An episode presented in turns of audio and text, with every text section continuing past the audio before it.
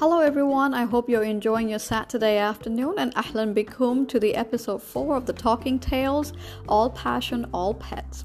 It has been a while since I have posted an episode, but I'm very excited to be back to share some knowledge and expertise with you. This is going to be fun and a light episode as I'll be talking about what is enrichment. A lot of pet parents, as well as pet sitters, do these activities with their pets to bust boredom, keep them busy, and of course, it's fun to watch the furry ones. But do you know why it is good? Also, there is a science behind it, and most importantly, we need to understand if our pets are really enjoying it. So, tune in.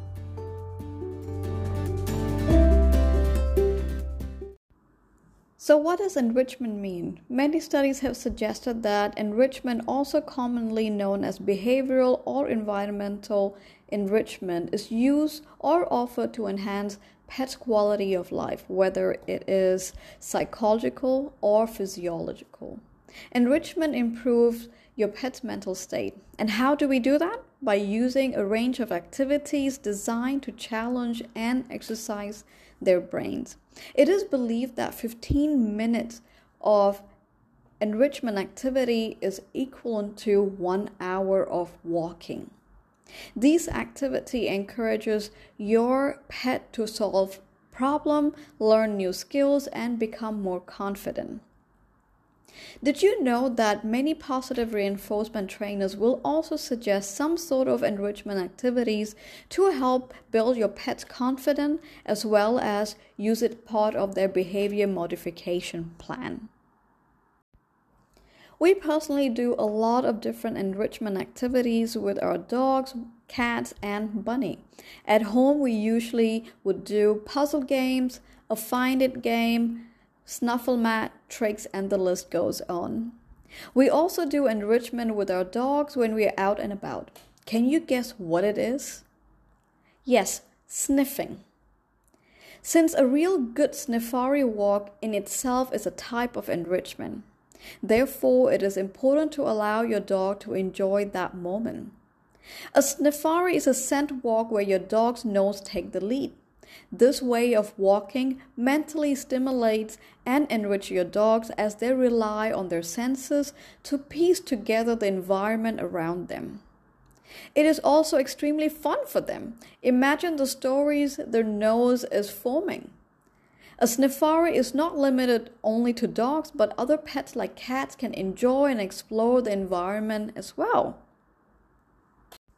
Did you know that there are five categories of enrichment? These are cognitive enrichment, for example, puzzle work. It helps your pet to problem solve. The second one is dietary enrichment, for example, exploring new tastes, using the licky mats, kongs, bones, etc. Physical enrichment example would be agility training, fetch, tricks, and so on. And we move on to sensory enrichment, as example given earlier, sniffing for dogs or cats, scratch boats for cats, different texture for your dogs to walk on, rub against. And the last one, social, social enrichment. These are, for example, play dates, meeting other animals from a different species, or even humans. It is important to use different types of enrichment as this keeps life interesting for your pet. Enrichment can also encourage their natural behavior, for example, foraging for food, digging, etc. It can also help with behavior modification on aggression, anxiety, destructive behavior, depression, and so on.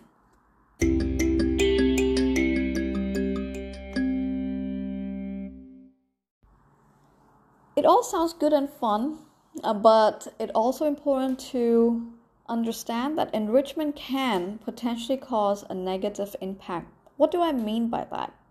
Number one, I'm referring to safety concerns. It's always important to supervise the session so that you can make sure your pet don't hurt themselves. Let's say swallowing a foreign object. Number two, Enrichment is meant to allow your furry ones to have fun and not to frustrate them. If the task is too difficult, just take down a notch. It's okay to help them. and help them figure it out. You don't want to frustrate them as that's counterproductive. I have seen many pet owners would withhold the treat or making it too difficult for the pet to enjoy. Never force it. If your dog or cat isn't into the activity, try something else. For example, if your dog is afraid of using some of the agility equipment, then don't just pull your dog or force it. That's not enrichment. Make sure the surface is not slippery. If you're offering a food puzzle or snuffle mat, make sure um, your dog should be able to stand comfortably and enjoy the activity instead of straining their legs. Uh, trying to stabilize their position. This is very bad for their joints. I hope you found this podcast helpful and enriching. So have fun with your pets, don't deprive them from their natural behavior and instinct, and always keep their safety in mind. Last, we cannot forget the importance of research to further improving our knowledge uh, when it comes to enrichment. Next time you plan to offer your dog or cat an activity, just think about what senses you would like them to use.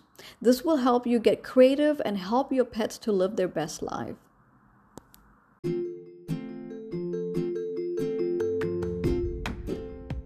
So that's all for today, guys. Thank you for tuning in and listening to the podcast. Join me again on the 27th of Feb. So make sure you subscribe to the podcast on Spotify or Anchor so you will never have to miss an episode again. Bye for now.